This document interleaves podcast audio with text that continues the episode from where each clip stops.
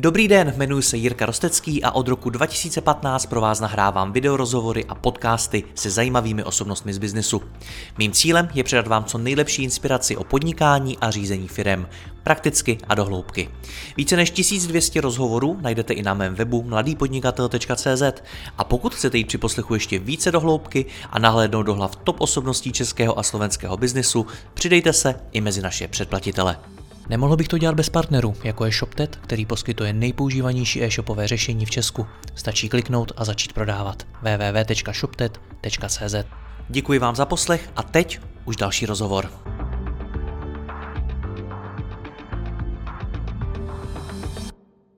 Máme za sebou náročné časy a stále se potýkáme s řadou ekonomických, společenských a dalších výzev. Co nás to učí z hlediska finančního řízení firem? Jaká největší ponaučení si můžeme zatím odnést?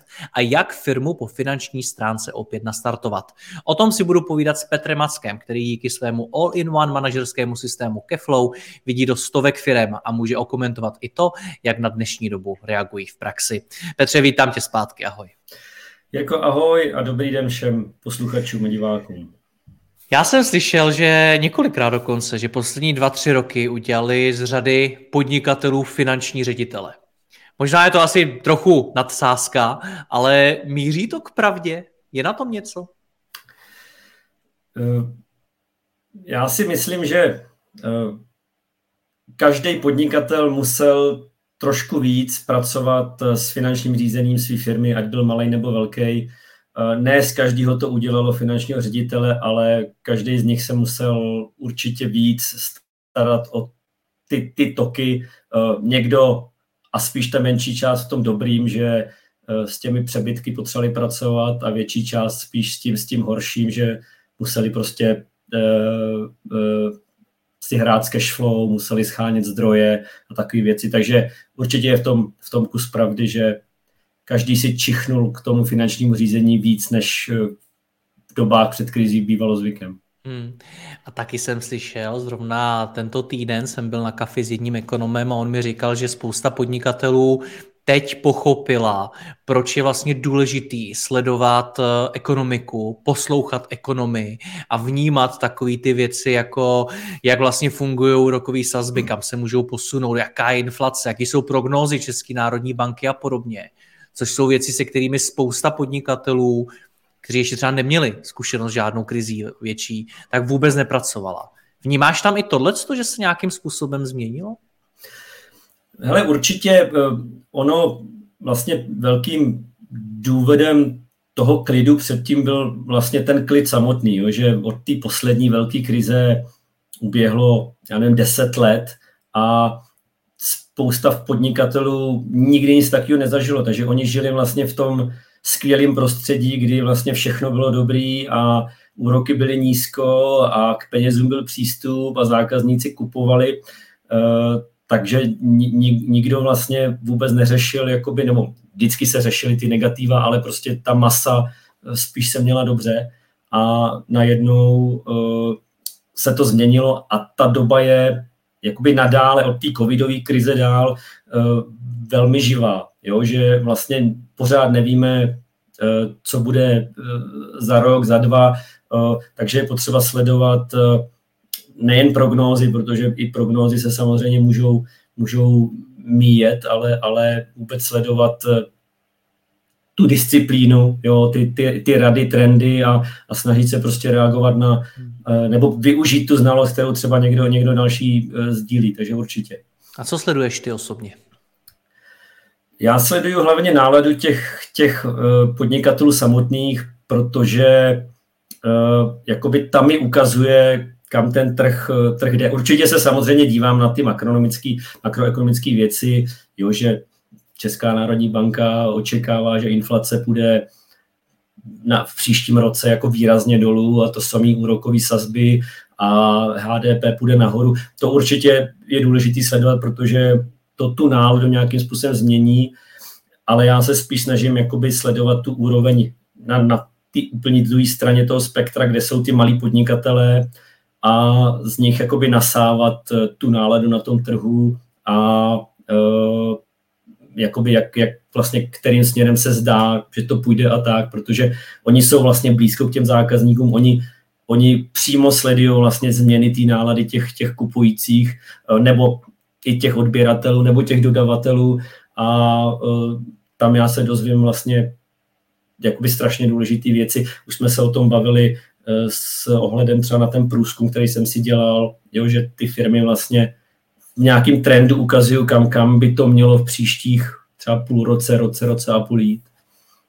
Co jsme si z toho všeho, co se za ty poslední dva, tři roky dělo, z hlediska právě finančního řízení odnesli?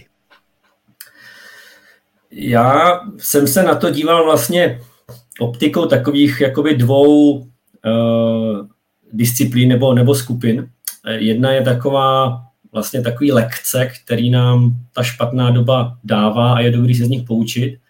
A pak vlastně druhá část je to, že jakoby očekáváme, že ta doba lepší se bude vracet, tak bychom to neměli podcenit a měli bychom se na, na ten vzestup nějakým způsobem připravit. Jo?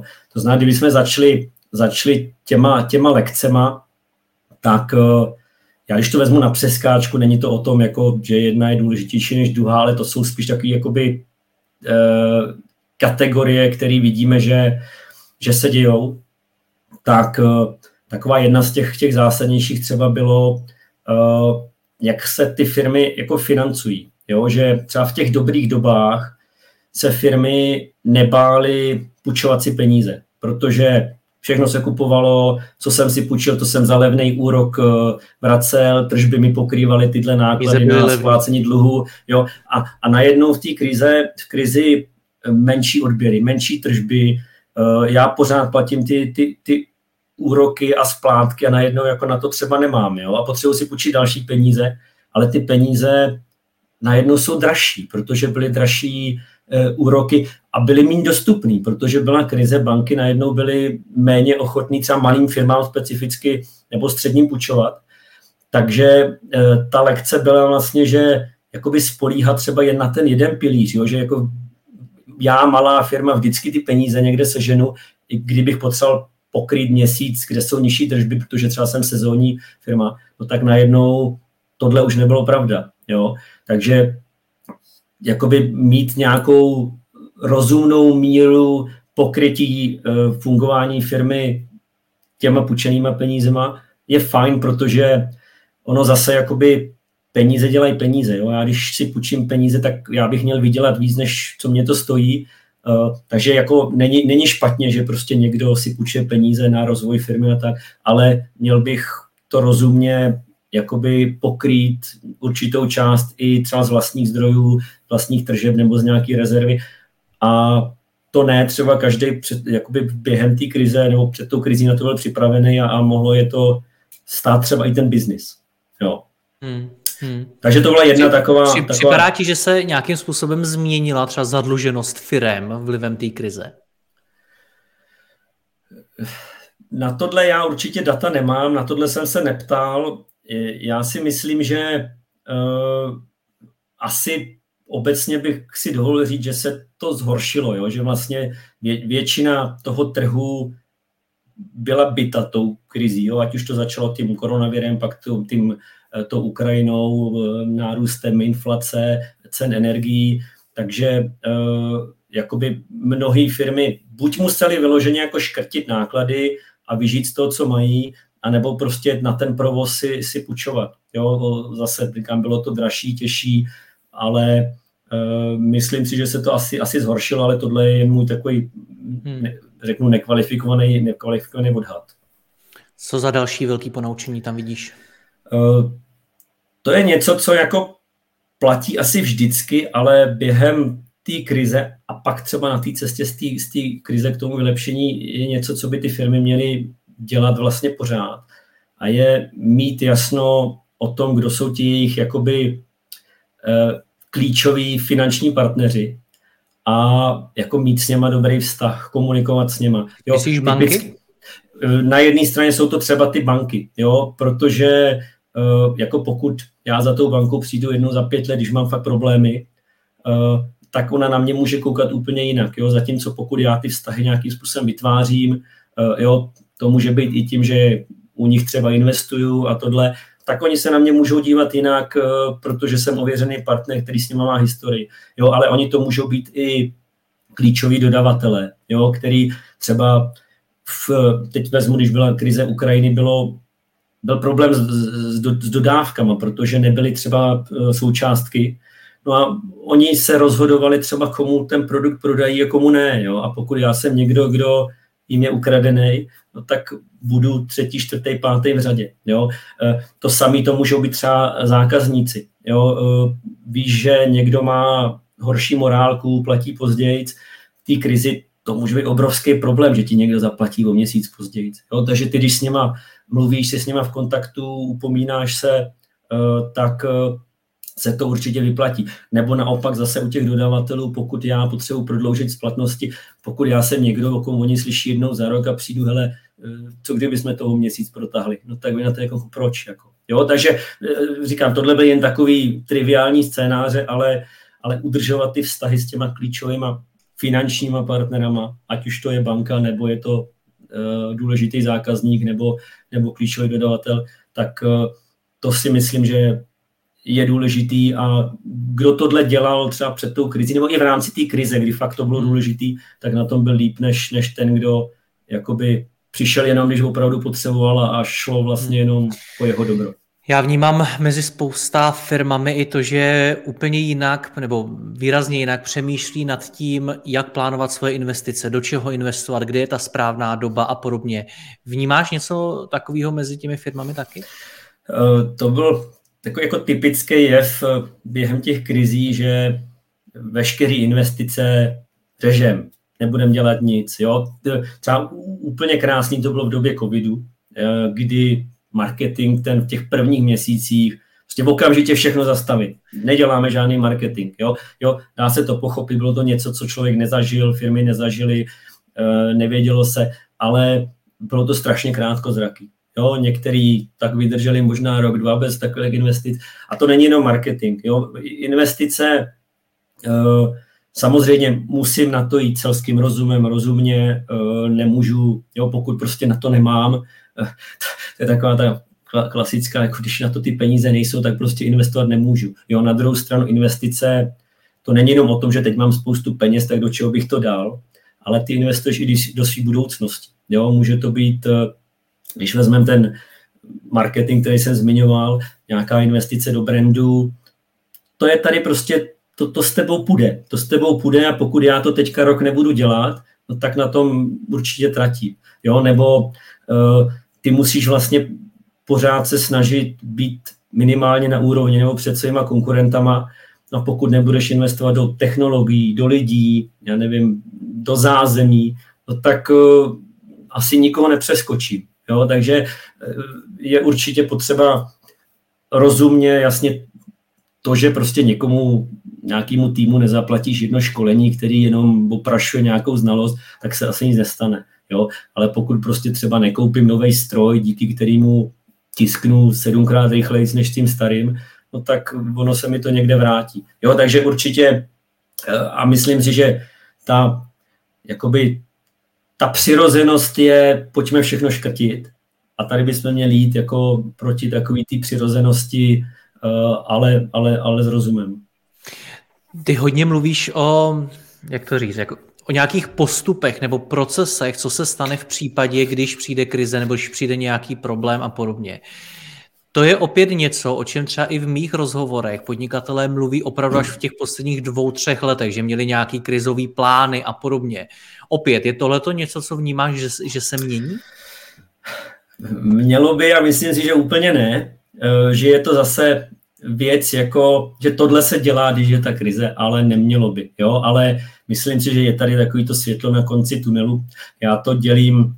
Je to taková jakoby spojená nádoba, ale já to odděluju na prevenci a pak na vlastně jakoby řízení těch rizik. Jo? Prevence je něco, že, že vlastně mám plán nebo mám uh, jakoby i, i ten plán, uh, jak vlastně předcházet možným, možným problémům. Jo? To znamená, uh, dobrý příklad by mohl mít uh, jakoby, aby se to riziko třeba nestalo. Jo? Typický příklad třeba může být, hele, může se stát, že budu mít dočasný problém s likviditou, ale kdybych měl kontokorent, tak vlastně ten měsíc přečkám, protože ten kontokorent je na to třeba dobrý. Jo? Není to úvěr, ale tam ten rámec tam mám. No a většinou firmy přijdou za tou bankou, až když mají ty problémy, co kdybyste nám dali kontokorent. Jo? A já kdybych si udělal kontokorent, který mě zpravidla nic nestojí, pokud ho nepoužívám, tak vlastně, když ten problém přijde, tak já už jsem na něj připravený. Jo? To znamená uh, mít takovýhle jakoby plány, jak předcházet těmhle, těmhle problémům, co kdyby. A pak vlastně ta druhá část je, jo, prevence je vždycky jakoby účinnější, levnější, než pak to hašení, jo? To znamená uh, uh, předcházet, anebo mít takový jakoby signální nástroje, jakoby, že třeba něco nejde úplně, kam bych chtěl, jo? Třeba, jo, že vím, že když mi klesnou příjmy pod nějaký procento standardu, tak za půl roku jako nebudeme mít na výplaty. Jo? Takže sledovat vždycky cash flow a mít nějaký varianty toho, jak se to může vyvíjet. To, to spíš nespíš uh, mít jakoby nějaký signální nástroj, že sleduju nějaký parametry, o kterých vím, že, že mi ukazují třeba jakoby problémy za pár měsíců. To znamená, já když ten signál budu mít dneska, tak já jsem schopný ještě jakoby na ně reagovat. Jo? Zatímco pokud se to stane až za to půl roku a už se to stane, no tak tam už je ten problém a musím ho hasit a tam už jsi v tom risk managementu, v tom řízení toho rizika. Jo? To znamená ta prevence, myslet na ní, přemýšlet vlastně, co se dá dělat dopředu, aby se vůbec ten problém nestal. Jo? Zatímco to řízení rizik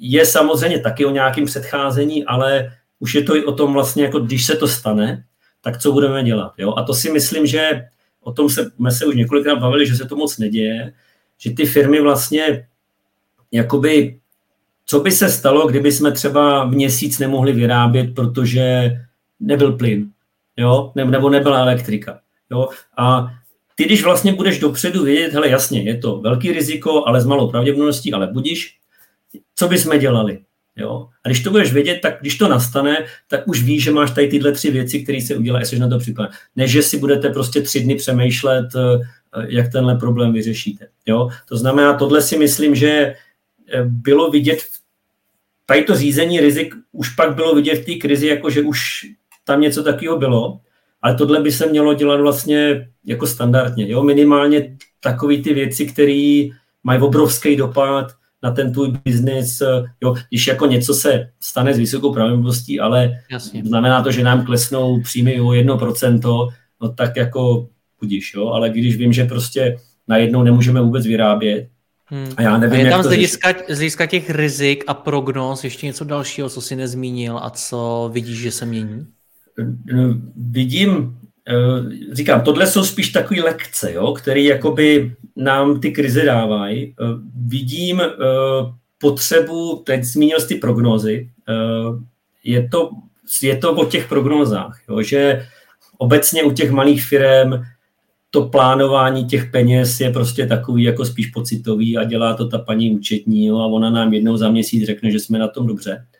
A vlastně třeba zase v té krizi bylo vidět, že jsme potřebovali mít ty prognózy včas a rychle, jo, což třeba účetnictví ti nedá. To jednou za měsíc dostaneš nějakou závěrku a, a vypadá to dobře nebo nevypadá. A ta krize nám ukázala, že potřebujeme kolikrát ty informace mít na denní bázi, na týdenní bázi, jo? Nebo kdyby na dvou týdenní, ale ne na účetní a ještě za minulost. Jo? To znamená jakoby mít nástroje, které jakoby dokážou mi ty informace dát rychle a dokážou mi dát signál jako k tomu, jo, zase, když teď vezmeme cashflow, když si naplánuju cashflow na půl roku dopředu a tady se mi změní nějaký parametr dneska, který za tři měsíce udělá nějaký obrovský problém, tak já to vím dneska a nevím to, až mi to ta Maruška řekne za měsíc a půl. Jako, jo? A tohle si myslím, že nám ta krize ukázala, že je to praktický a že by se s tím firmy měly naučit pracovat. Ono tomu nahrávají věci jako, že jo, automatizace, digitalizace, jo? Že spoustu věcí jde zautomatizovat, můžu si sahnout pro ty data tam, tam a tam. Jo, dřív takovéhle věci tady nebyly, fakt se čekalo na tu účetní. Jo, dneska, dneska jsem schopnej si ty základní informace potahat jako kdykoliv. Takže, takže uh, určitě uh, ty firmy to řešily víc a měly by to řešit víc, aby ty data měly rychlejc, čerstvějc a nespolíhali se fakt jenom na to účetnictví a nahrává tomu ta doba těch automatů a, a, a digitalizací a tak. No a tadyhle takový... tom něco, něco, protože hodně zase z toho, když tě poslouchám, tak ty mluvíš o, řekněme, nějaké jako proaktivitě, o tom jako jít naproti těm problémům a možným krizím a podobně. To je taky něco, co mi připadá, že se ještě před pár lety jako moc nežilo, že jsme byli zvyklí hodně na ten růst a nepočítali jsme s žádnými jako takhle velkými krizemi. Hmm. Tohle to vnímáš, že se mění?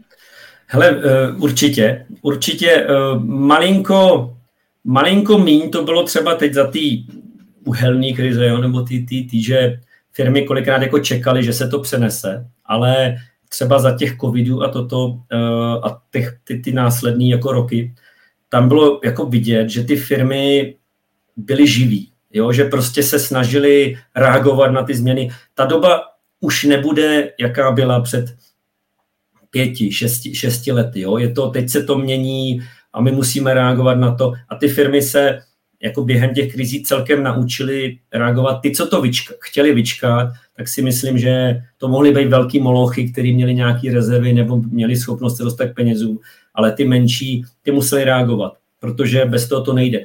Během těch krizí se začaly měnit návyky lidí, jo? Jednak jak nakupujou, co nakupujou, jo? Začali daleko víc řešit jako zbytnost věcí, jo? Jako ne každý už si koupil prostě drahý hodinky, protože který si normálně kupuješ co dva roky. Hele, teď zrovna, teď jsem četl někdy týden, dva zpátky o Apple, o, o e, iPhonech, že vlastně kdykoliv byl nový iPhone, tak ty zarytí iPhoneáci si prostě koupili nový iPhone, vždycky. Jo? A že už tohle není úplná pravda. Jo? Že prostě každý přemýšlí, jestli fakt potřebuje mít co rok tu verzi, která je, je zrovna nová. A to je prostě nějaká změna návyku. A ty platí to všude, návyku. Nebo to platí jenom o iPhoneu? Já si myslím, že to platí obecně. Jo. Zbytnější věci budou mít těžší jakoby, život. Jo. Firmy, protože i, i lidi jakoby tím, jak vlastně sem vznikají ty krize a ty najednou nevíš, co bude za půl roku a jestli budeš mít plat takový, jestli vůbec budeš mít plat, tak jako hodně přemýšlíš o tom, o tom, jestli si něco koupíš nebo ne. Jsou výjimky samozřejmě, třeba máme za sebou celkem špatný rok, ale Chorvatsko očekává snad historicky největší nápor Čechů, že si to prostě lidi neodpustějí, ale to je možná trošku jiná kategorie. Jo? Něco jiného jsou opravdu jako drahé kabelky a, a drahé oblečení. A ono, ono nás to přivádí k další otázce. Co vlastně teď dělat? Jak teď tu firmu řídit po finanční stránce, abych byl připraven na budoucnost? Hele, budeme se, budeme se v mnohem opakovat, jako co už třeba jsme spolu řekli kolikrát, ale jako třeba tím bodem jedna je začít plánovat peníze. Jo, já potřebuju znát tu finanční kondici své firmy a jak bude vypadat za tři, za čtyři, za pět, za šest měsíců. Samozřejmě podle, podle typu firmy někdo, někomu stačí míň, někomu míň. A uh, pokud vlastně jakoby nevidím za ten roh, nesundám si ty klapky z těch očí, no tak se mi těžko dělají rozhodnutí s dopadem na, na ekonomiku. Jo, jakoby já... Když jako nevím, co bude za tři měsíce, jestli budu mít tolik peněz nebo takové problémy, tak teď nemůžu dělat dobrý rozhodnutí. Jo? A to je něco, co jakoby ta krize nám ukázala, že ta práce s penězma je důležitá, ale ono to není jenom o krizi, je to vlastně i o tom vstupu do toho zlepšení, protože jo, typicky já budu potřebovat kapitál, abych rozjel tu nastupující vlnu toho, která půjde nahoru, takže budu si někde půjčovat peníze, teď samozřejmě budu muset vyrábět, budu něco stát, teď ty, ty tržby nepůjdou tak rychle jako na začátku, jako to. Takže já to musím, musím s tím nějakým způsobem šachovat a pokud nevidím, jak to bude vypadat za měsíc, za dva, no tak budu dělat rozhodnutí se zavřenýma očima. Jo, takže to je, to je asi, asi ten bod jedna, který bych zmínil, začněte řídit plánovat peníze. peníze a ty toky peněz minimálně, jo, já většinou radíme, jo, třeba čtyři šest týdnů jako detailně, protože to seš schopnej vidět dál s nějak, nějakým hrubším, na nějaký hrubší úrovni. A je tady teda prostor i na to začít pracovat s těmi scénáři? Určitě, určitě. Je to, hele zase, tady jsou takový jakoby dva aspekty. Obecně, když plánuješ ty peníze, tak pracuješ s něčím, co s velkou pravděpodobností víš, že se stane nebo nestane. A spíš si nejseš jistý, jestli to stane třeba dřív nebo později. Jo? To znamená mít takový jako scénáře, kdy ty ekonomické události se udají dřív nebo později a jsem pak schopnej prostě reagovat na to, co se mi zjistí. Případně pak můžu pracovat s takovýma těma pravděpodobnostma, jo, že tenhle obchod nedopadne, tenhle dopadne, ale když si tyhle scénáře udělám, tak mi z toho vzejdou nějaký varianty a uvidím ty problémy a můžu pomocí toho řízení rizik, který už jsme zmiňovali, se na ty problémy připravit, když nastanou, nebo preventivně udělám něco, co by vůbec je nenechalo vzniknout. Jo? Takže t- ty scénáře určitě, jo? Jakoby žít někde v nějaký jakoby, hele, neutrální škatulce, že vlastně všechno půjde tak nějak, jako, jak jsme si naplánovali. Neříkám, že je to pro každý utopie, ale je to takový jakoby ne- nedokonalej hmm. přístup k tomu řízení cashflow. Co dál doporučuješ, na co se teď zaměřit? Uh, už, jsme třeba, už jsme to poučení z krize, už jsme, už jsme to první, co jsme říkali, je to, je to práce s tím, jakoby se zdrojema, jo? S těma vlastně, kde schánět ty peníze. Tady vlastně je důležitý, jo, protože přijde ta lepší doba, o tom se teďka bavíme, jo? Vypadá to, že prostě teď ten půl rok a dál příští rok budou dobrý. Já budu potřebovat peníze, abych tu firmu znova dostal do kondice, abych dohnal nebo přeskočil konkurenci, abych vyrobil dobrý, dobrý produkty. Ne všechno pokryju z rezerv, ne všechno pokryju z tržeb, potřebuju peníze. Jo, teď máme za sebou blbou dobu, jsou vysoký uh, uh, úroky, možná moje bodita dneska není taková, jako byla před třema, čtyřma letama, protože se nedařilo, uh, tak nemusím ty peníze dostat třeba z banky. Takže musím přemýšlet, jak třeba ty peníze do té firmy, jak ten kapitál vlastně získá. Takže jenom mít otevřený oči, jo, samozřejmě banky, stabilita, dobrý, ale jsou tady jiný způsoby. Jo, typický může být třeba factoring, už jsme taky xkrát zmiňovali eh, Rogera, Cashbota, který jsou schopní třeba ti tvoje vystavené faktury proplatit eh, během tří dní v nějaký relativně vysoký výši. Jo, máš průmysly, kde je splatnost třeba jako devadesát dní, jo, to je, to je strašně moc. A já, když ty peníze potřebuju teď, tak třeba zrovna tohle je dobrá metoda. Hmm. Jsou tady nebankovní instituce, samozřejmě mluvíme o těch, kteří jsou ověřený a ne nějaký, který z tebe prostě strhnou kůži a, a zabaví ti barák. Jo? Takže jako tady přemýšlet. Určitě varianta může být vlastní dluhopisy. Je to celkem moderní, samozřejmě není to pro každýho, ale pokud věřím svému biznesu, a jsem schopný sehnat kupce těchto dluhopisů s nějakýma různými podmínkama. Je to způsob, jak dostat peníze. Je to o třeba investorovi. Jo? Nemluvíme teďka o takových těch výsilných o startupech, že někdo koupí třicet procent té firmy, ale může to být někdo, kdo prostě řekne, hele, tady máš milion, já chci tvých pět procent, takhle to vidím. A ten milion může znamenat, že udělám obrovský posun někde v marketingu, v prodeji, v tomhle. Jo? A pak je to i ta procesní část, kdy třeba pracuju líp s pohledávkama nebo naopak komunikuju s dodavatelama, že budu mít třeba pozdější splatnosti. Jo, takže, takže, a co s rezervou, Petře? Co finanční rezerva? To bylo taky téma, který se probíralo v posledních letech hodně. Hele, zase je to o tom, jsou tu firmy, které ti vlastně řeknou, že jako rezerva to jsou stojící peníze, které prostě nic nevydělají. Peníze dělají peníze. Jo. Na druhou stranu, já si myslím, že obecně třeba Češi jsou malinko takový jako konzervativnější. To znamená, já bych měl mít ten pilíř, je tady pilíř toho výkonu, který tlačím prostě, že to do toho to, a je tady pilíř té stability. Jo. Přestane se dařit, je tady měsíc výpadek, já to musím něčím sanovat. Pokud nebudu mít tu rezervu a teď nebudu mít přístup k tomu kapitálu u těch bank, no tak jsem v pytli. Jo, já bych měl mít něco, co mě dokáže tu firmu udržet nad vodou, umožní mi splácet závazky, dluhy, které mám z jiných zdrojů, než jsou, než jsou tržby, jo, což je ta, což je ta vlastně rezerva.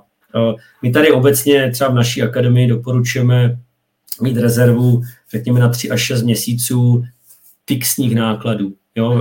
Když si vezmu své fixní náklady nějaký stabilní, tak krát tři až šest, ale je to strašně individuální podle velikosti firmy, typy, typu firmy, vůbec jakoby vztahu k riziku, jo?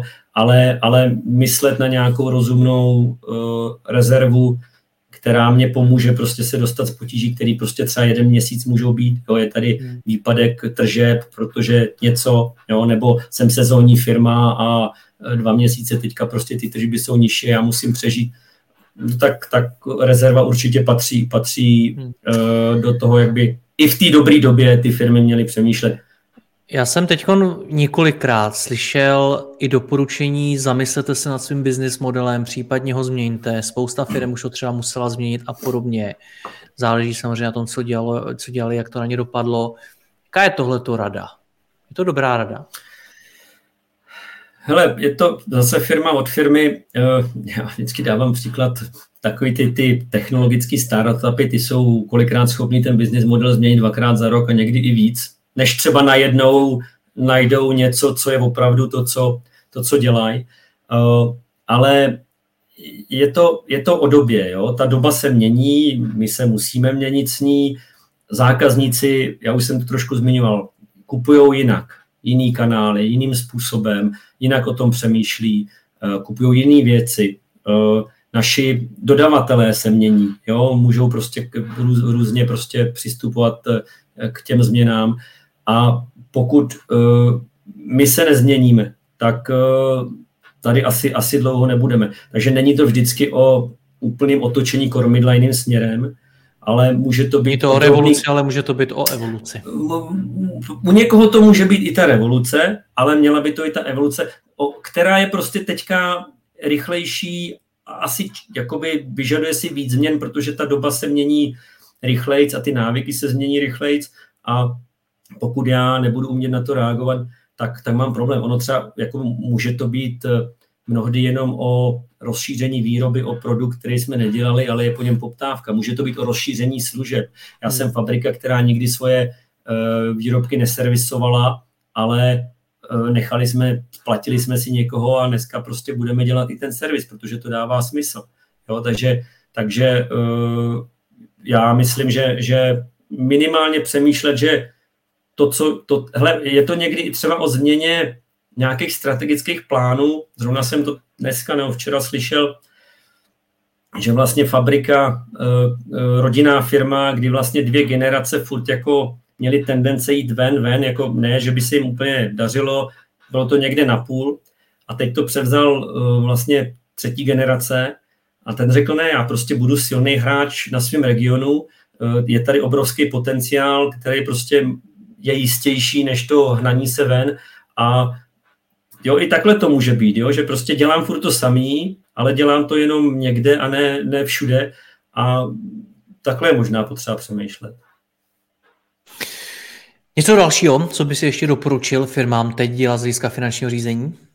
Hele, a, asi to je taková obecná rada, jako zamýšlet se nad jakoby tím interním chodem té firmy. Jo, to, to je něco, co by se asi mělo dělat furt a nedělá. Je to nějaká revize procesů i těch finančních, i těch nefinančních. Jo, když se bavím o těch finančních, je to třeba o tom, jako mám vůbec nějaký finanční řízení. Jo, měl bych ho mít, jak by mělo vypadat. Jo, je to zase podle velikosti firmy. Když mám malou firmu, je to o nějakých základních procesech a základních indikátorech, který sleduju. Když mám střední, tak už je to třeba o nějakém oddělení kontrolingu, který třeba by mohlo fungovat líp.